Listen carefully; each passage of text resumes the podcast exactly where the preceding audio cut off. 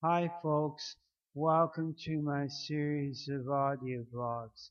If you enjoyed the last four blogs, you will enjoy this one. This one is entitled Oh Dear.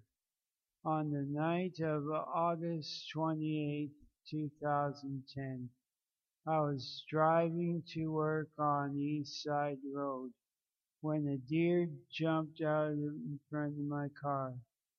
I put on my brakes just in time to avoid hitting the animal. I was in a state of shock.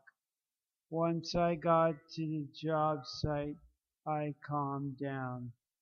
It just goes to show you that you have to be alert at all times when you're driving. All the night before the Ironman race, I tell you, these creatures are unpredictable. The joys of living in the Okanagan Valley.